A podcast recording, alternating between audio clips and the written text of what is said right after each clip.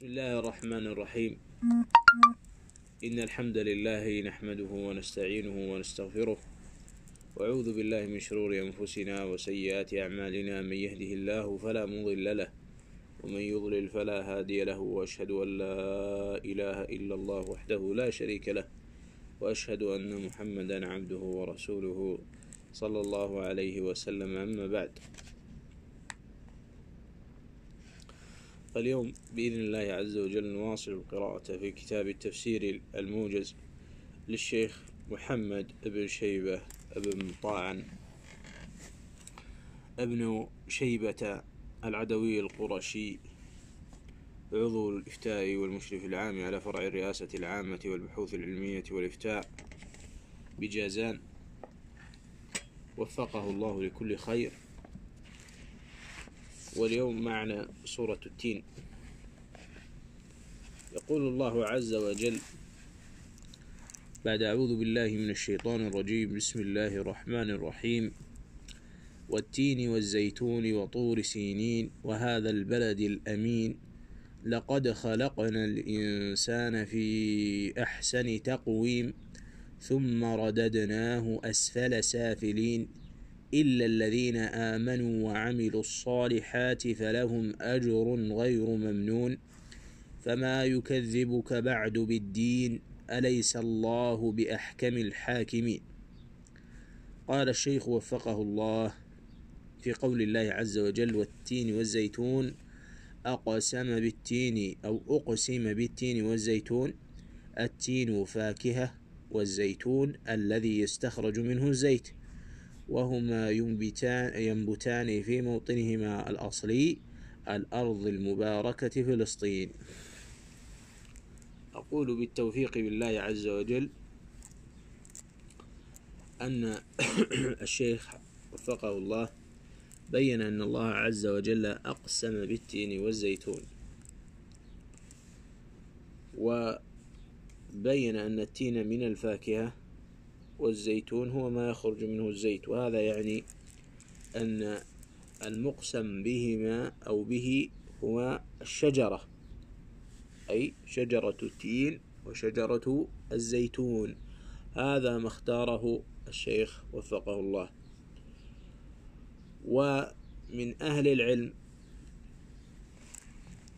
من ذهب وهما الشجرتان المعروفتان اليوم. من أهل العلم ثم بين الشيخ بعد ذلك قال وهما ينبتان في موطنهما الأصلي في الأرض المباركة في فلسطين.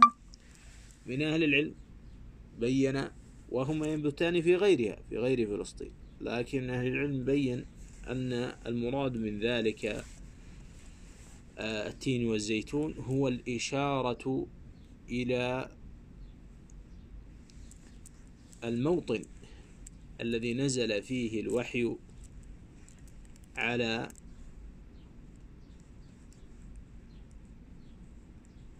موسى عليه السلام. ومنهم من قال أنه بل المقصود به التين والزيتون هو المواطن التي أو الموطن أو المواطن التي ولد فيها عيسى عليه السلام وإبراهيم عليه السلام. في بيت المقدس. ومن أهل العلم من قال والتين والزيتون أنهما الشجرة ويشار إلى الجبلين العظيمين الذي ينبت عليهما في المقدس. هذا هو. والتين معروف وهو ينبت في الطائف موجود في الطائف وروي في الأثر. أنه أتي بشيء من التين إلى النبي صلى الله عليه وسلم. والزيتون كذلك ونبات معروف عند العرب. وقد كانوا يستاكون به كما كانوا يستاكون بالأراك كما كانوا يستاكون بالدوم ويستاكون بجريد النخل ويستاكون بالبشام وغيرها من أنواع السواك. فالزيتون معروف عند العرب ويكثر نبات الزيتون في منطقة السراه من الحجاز ولكنه الزيتون الذكر. يسمونه الزيتون الذكر يعني الزيتون البري. فلا ينبت حب الزيتون ويقول له العامة العتم ويستخدمونه للسواك ولم يكونوا يعرفوا آه، أنها هذا هو ذكر الزيتون بل يسمونه العتم حتى عرفوا بعد ما انتشر العلم والوسائل فأصبح يزرع الزيتون فيها كما أصبح يزرع الزيتون الآن في مدينة الجوف. فالشاهد أن التين والزيتون هذه أقوال المفسرين فيها وقد اختار الشيخ أنها ذات الشجرة. ثم بين وأشار إلى أنهما ينبتان في الأرض المباركة في فلسطين وكأنه إلماح من الشيخ أن المعني بذلك هو الإقسام بالأرض المباركة. سبحان الذي أسرى ب... ودليل أنها مباركة الله عز وجل قال سبحان الذي أسرى بعبده ليلا من المسجد الحرام إلى المسجد الأقصى الذي باركنا حوله. ثم قال الله عز وجل وطور سنين. قال الشيخ وجبل الطور الذي كلم عليه موسى عليه السلام. أقول وطور سنين الطور هو يعني الجبل. الطور جبل. وأضيف إلى سينين يعني الجبل الذي في سينين الذي كلم الله عليه موسى. عليه السلام. فإنه كلمه على هذا الجبل. فكذلك أقسم الله عز وجل بذلك. وهذا فيه إشارة أن المقسم به في التين والزيتون الذي يظهر أنها الأماكن التي نزل فيها الوحي أو ابتدأ فيها الوحي على عيسى عليه السلام وإبراهيم عليه السلام. قال وهذا البلد الأمين قال الله عز وجل وهذا البلد الأمين. قال الشيخ وهذا البلد الذي من دخله كان آمنا مكة المكرمة. لقد خلقنا الإنسان في أحسن صورة. يعني يقصد في قول عز وجل لقد خلقنا الإنسان في أحسن تقويم. لكن نبقى في هذا وهذا البلد الأمين. إذا يقول الشيخ من دخله كان آمنا. وهذا البلد البلد يعني مكة. والأمين وصف أن من دخله كان آمنا. وما معنى أنه آمنا؟ أي محفوظا في داخله. هذا معنى أمنه أي محفوظا في داخله.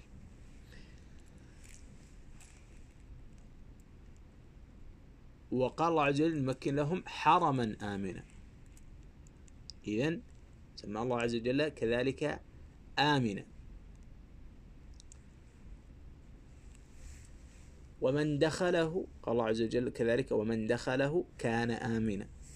إذن هذا البلد الأمين. بأمن من؟ بالله عز وجل بحفظ الله عز وجل مكة المكرمة. وهذا فيها مزية إلى مكة وفي سكنى مكة وفي تعهد الله عز وجل لمن سكن مكة بالأمن. قال لقد خلق قال الله عز وجل لقد خلقنا الإنسان في أحسن تقويم. وقبل ذلك وهذا فيه من تفضيل من أوجه تفضيل سكنى مكة على المدينة أو على وجه من يفاضل من أهل العلم بين مكة والمدينة. قال الشيخ في قول الله عز وجل لقد خلقنا الإنسان في أحسن تقويم لقد خلقنا الإنسان في أحسن صورة وشكل واعتدال وحسن وتركيب. وهذا هو الأصل. فالأصل في خلق الله عز وجل للبشر أنه في أحسن تقويم. ثم إن الله عز وجل بعد ذلك يبتلي بعض العباد بابتلاءات متنوعة. فيبتليه ببتر أحد أطرافه أو بمرض يأتيه أو بشيء أو أنه يولد ناقص الخلقة أو غير ذلك وهذا كله من الابتلاءات الله عز وجل وليس هو الأصل بل الأصل أن الإنسان في أحسن تقويم. فإذا نظرت إلى خلقة البشر عامة وجدت هذا ووجدت ما غيره هو الاستثناء وهو القلة. لأمر أراده الله سبحانه وتعالى ونسأل الله عز وجل ألا يبتلينا فإن النفس ضعيفة. والبلاء من الله سبحانه وتعالى يكون على حسب إيمان المرء. لذلك قال النبي صلى الله عليه وسلم يكفأ المرء بالبلاء. يكفأ كما يكفأ الزرع بالريح أو كما قال النبي صلى الله عليه وسلم. يعني أن البلاء يأتي على هذا الزرع فيميله وهو النبات الحشيش الصغير فيميله ثم يميل معه. ثم يعود معتدلا. ثم قال الشيخ لقد خلقنا الإنسان في أحسن تقويم ثم رددناه أسفل سافلين. قال الشيخ ثم رددناه يعني إن كفر بالله إلى السفول والخسة والنار يوم القيامة. اختار الشيخ حفظه الله ووفقه أن معنى قول الله عز وجل ثم رددناه أسفل سافلين أي إن كفر إلى الله عز وجل كفر بالله عز وجل رده الله إلى السفول والخسة في النار يوم القيامة. والمعنى من ذلك أنه يقبح الله عز وجل شكل الكافر يوم القيامة إضافة إلى عذابه. وهذا الذي اختاره الشيخ من أقوال المفسرين.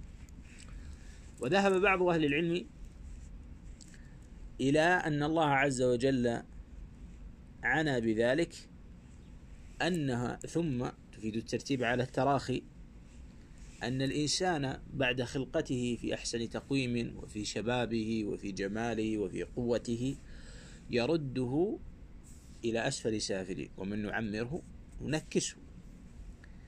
هذا هو المعنى. أي إلى أرض العمر أي الإنسان يهرم. فشبابه يفنى وجلده يرق وشعره يشيب. وهذا الذي يحصل له. بخلاف ما ذكره الشيخ رحمه الله. لذلك الشيخ لما جاء بعدها في الآية قال إلا الذين آمنوا وعملوا الصالحات فلهم أجر غير ممنون. هنا استثناء.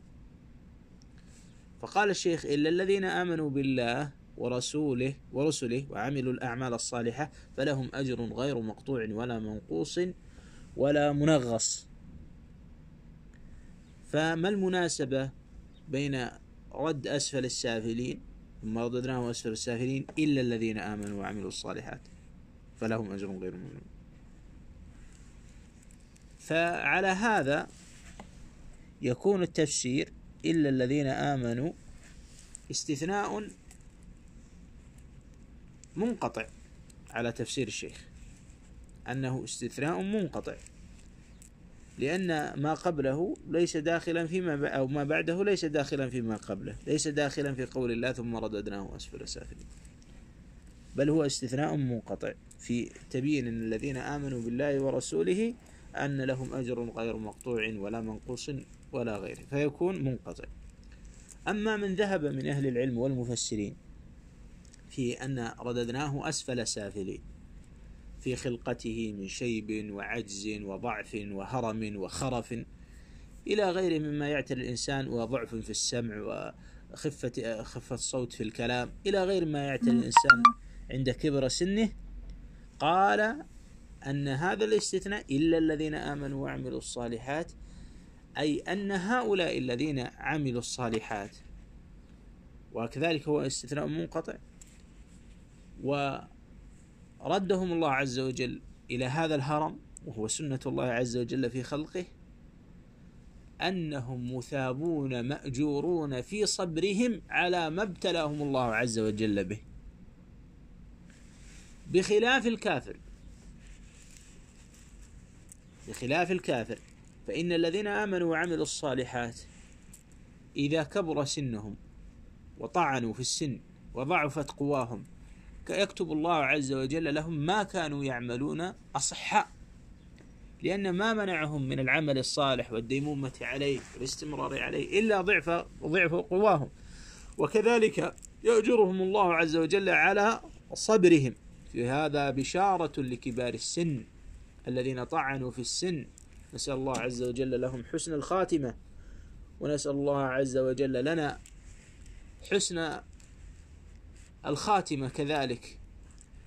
وأن يختم لنا بخير. وأن يجعل أوسع أرزاقنا عند كبر أسناننا وقلة حيلتنا.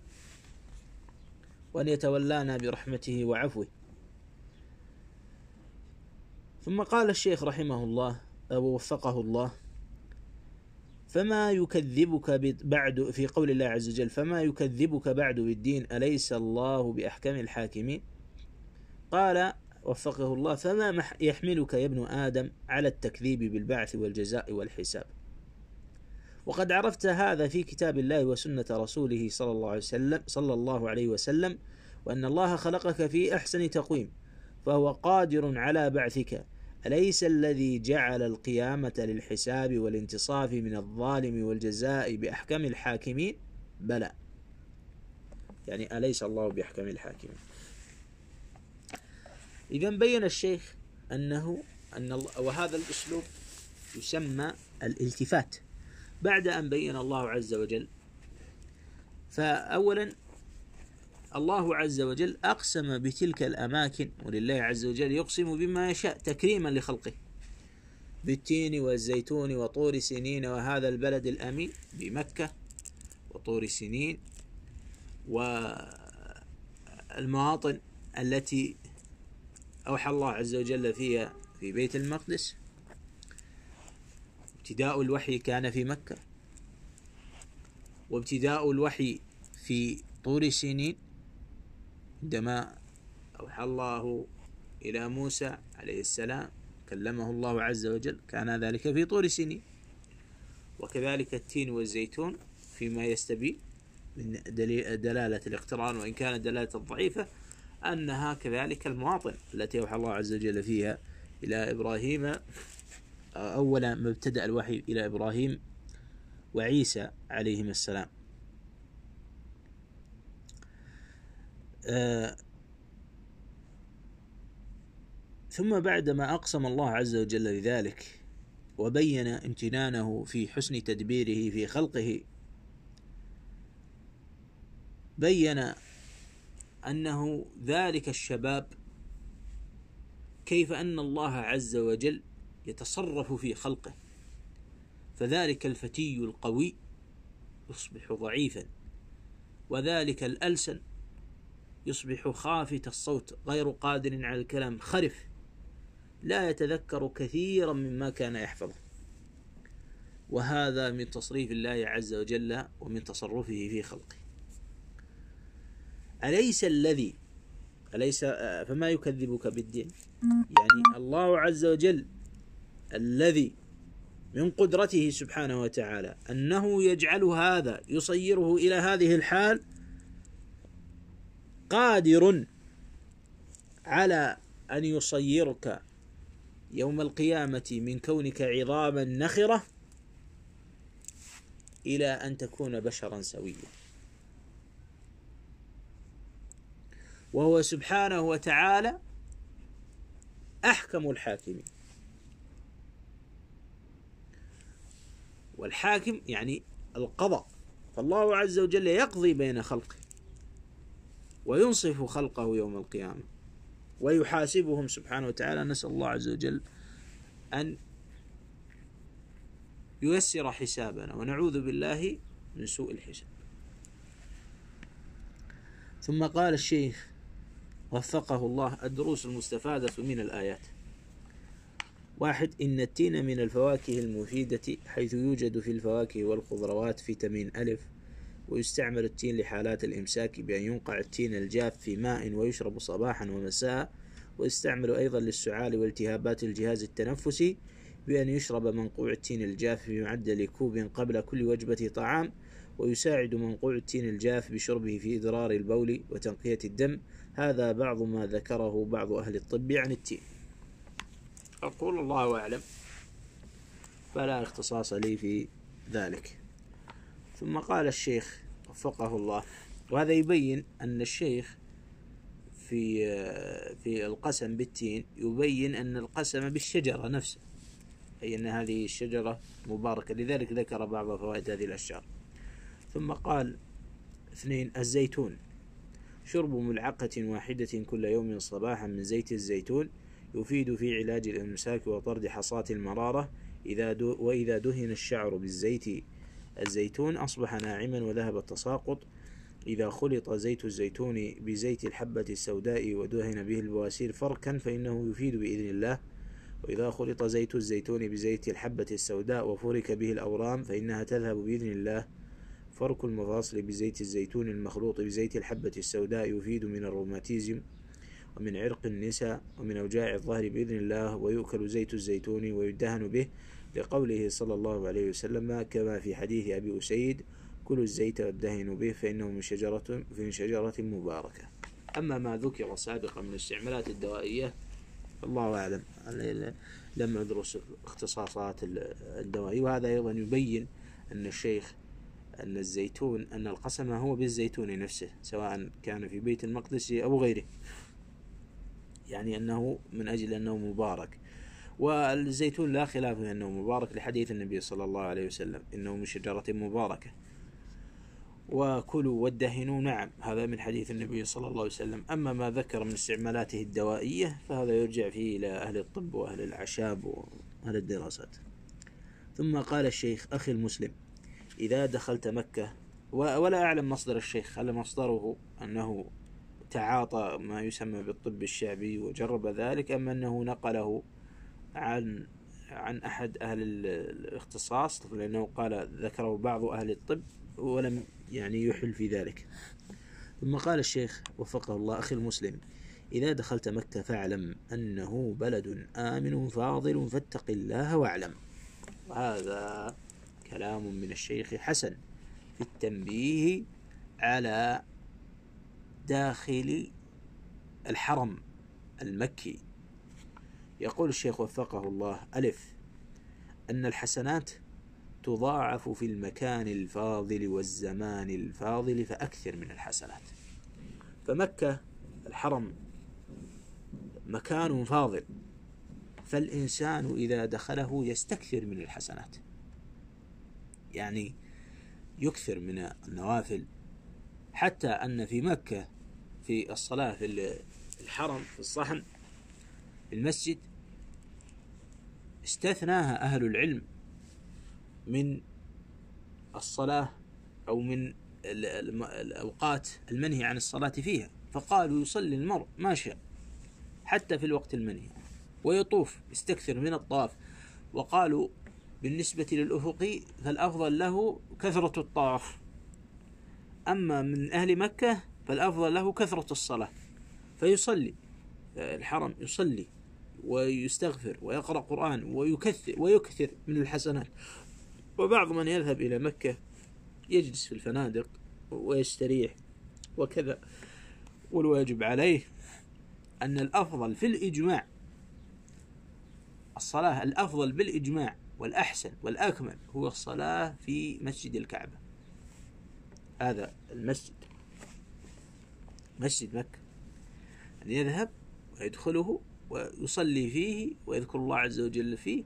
وفي أحاديث من من ذهب إلى المسجد ليقرأ آية أو ليعلم أو كذا فإن له بكل آية كذا. فيها أجر عظيم فيقرأ في المسجد ويبقى في المسجد ويكثر من الحسنات والاستغفار والصدقة وغيره ويشغل وقته بالطاعة ما استطاع ولا يتحدث في شيء من أمور الدنيا. أو في شيء من كذا إلا بقدر الحاجة. وأما بقية وقته فليشغله ويكابد النوم.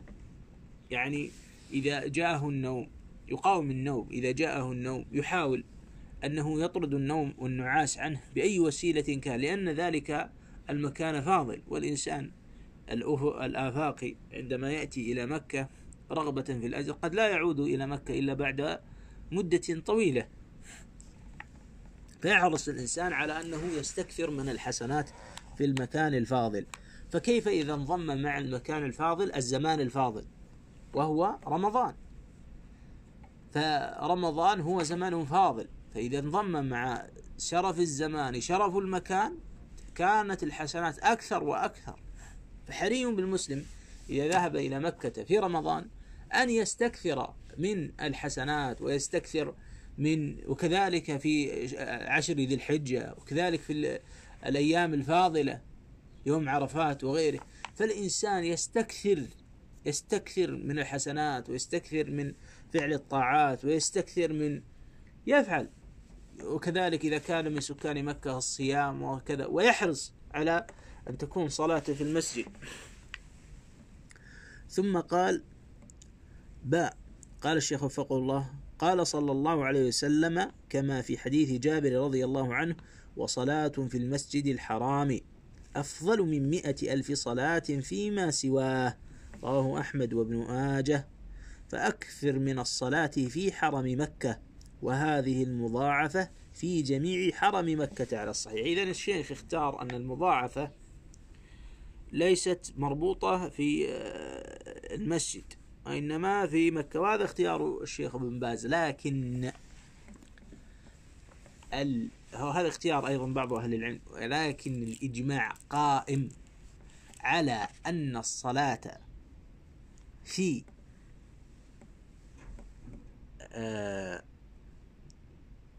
المسجد أفضل عند الجميع من مجرد الصلاة في سائر الحرم. فالإنسان يحرص على الأفضل الذي تكثر فيه الحسنات. والذهاب إلى المسجد الحرام فيه تكثير فيه الخطوات وفيه كذا وكله مضاعفة حتى المشي إلى المسجد. ثم قال الشيخ وفقه الله لذلك لا وجه لمن لديه الاستطاعة أنه يذهب إلى المسجد والنظر إلى الكعبة. وقد ورد في بعض الآثار النظر إلى الكعبة أن فيه عبادة وكذا. فلا وجه للمرء أن يترك ذلك ويبقى في يصلي في الفندق أو يصلي في مصلى الفندق أو يصلي في أحد المساجد والحرم بجواره. هذا لا وجه له. آه، جيم قال الشيخ لا تؤذي أحدا بقول أو فعل أو غير ذلك ولا تقع في الذنوب لأن الذنوب تعظم في المكان والزمان الفاضلين ولأن هذا الحرم آمن قد أمن فيه حتى الحيوان والشجر والحشائش كما قال صلى الله عليه وسلم عن مكة في حديث ابن عباس رضي الله عنهما لا يختلى خلاها ولا يعضد شجرها ولا ينفر صيدها. الحديث رواه الشيخان. يعني كما أوضح الشيخ وفقه الله أن الحسنات تضاعف والأجر عظيم فكذلك السيئات تضاعف في حرم مكة. في الحرم عام. فينبغي على المرء المسلم أن يتقي الله عز وجل في دخوله مكة. وألا يحدث فيها حدثا. فإن المعاصي والذنوب تضاعف في مكة. أضعاف أضعاف. كما أن الحسنات تضاعف كذلك في مكة. نسأل الله عز وجل. وهذا حرم الله الذي قال الله عز وجل فيه وهذا البلد الأمين من دخله كان آمنا. فكيف يحدث أو تحدث معصية الله عز وجل أو تفعل بمعصية الله عز وجل في حرم الله عز وجل؟ فتذهب للنظر يمنة ويسرة واتباع البصر في النظر إلى النساء أو في أمور من الخسة والدناءة. أو مواعدة بعض النساء من من عرفنا بالشر وغير من ارتكاب الكبائر. هذا في الصغائر تضاعف. فكيف بالكبائر؟ أعوذ بالله من الخذلان. فهذا حرم الله وبيت الله فليتق الله عز وجل. ومن كان يجهل ذلك فليستغفر الله عز وجل وليتب إلى الله سبحانه وتعالى ولا يعد إلى شيء من ذلك البتة وليعظم بيت الله عز وجل. فإن الذنوب تضاعف فيه. فكيف بمن يفعل المعاصي في مكة وفي الزمان الفاضل وفي مكة؟ أي في حرمها. نسأل الله عز وجل العفو والعافية. ثم قال الشيخ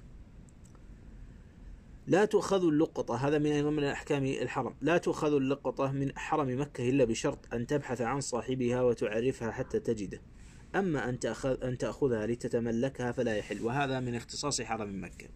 فإن الأصل في اللقطة إذا أخذتها أن تعرف بها سنة فتملك إلا مكة فإنك تأخذها لتعرف بها لأنها لا تحل لقطتها إلا لمنشد لقطتها إلا لمنشد كما في حديث البخاري. ثم قال الشيخ لكن إذا أخذتها وسلمتها في مكان الأمانات المعد لذلك فهذا أمر طيب والله أعلم. يعني التقطها وجعلتها حتى إذا ذهب صاحبها يبحث يعني هذا أمر طيب وهذا اختيار الشيخ. ثم قال اعلم أن الكرامة لهذا الإنسان إنما هي بالتمسك بدين الله الإيمان والعمل الصالح. فإذا ترك دين الله فهو في أقصى درجات السهول أضل من الحيوانات. فكن أخي متطلبا الكرامة في التمسك بهذا الدين علما وعملا وصدقا وصدقا وإصلاحا ودعوة إلى الله عز وجل. وهذا كلام جده يعني جد الشيخ الشيخ محمد بن شيبة وهو عمر بن الخطاب رضي الله عنه. قال نحن قوم أعزنا الله بالإسلام فمتى ابتغينا العزة في في دونه أو في غيره أذلنا الله. وهذا هو على نفس النسق. فلا بد للإنسان كرامة الإنسان بدينه بدينه. لذلك الدين مقدم. ولذلك الصحابة رضوان الله عليهم هانت عليهم أموالهم وأوطانهم وأنفسهم في الجهاد في سبيل الله ومفارقة الأحباب. من أجل ماذا؟ من أجل الدين. فانظر إلى حسن تمسكهم والتزامهم بدين الله عز وجل وتعلق قلوبهم به. وحرصهم على الصلاة وعلى قيام الليل وعلى الصلاة أمر عجب من سيرة الصحابة رضوان الله عليهم مما هو موجود في كتب التراجم عن هؤلاء الأصحاب الكرام رضوان الله عليهم. وصلى الله على نبينا ونبيهم محمد صلى الله عليه وسلم. هذا ختام ما ذكره الشيخ في سورة التين. أسأل الله عز وجل لي ولكم التوفيق والسداد وأسأل الله عز وجل لي ولكم المغفرة. وأسأل الله عز وجل أن ينفعنا بما سمعنا وبما قلنا. وأسأل الله عز وجل أن يجعلنا هداة مهتدين. وأسأل الله عز وجل أن يفتح علينا فتوح العارفين. وأسأل الله عز وجل أن نكون من أهل العلم العاملين الموفقين لخير الدنيا والآخرة والله أعلم وأحكم.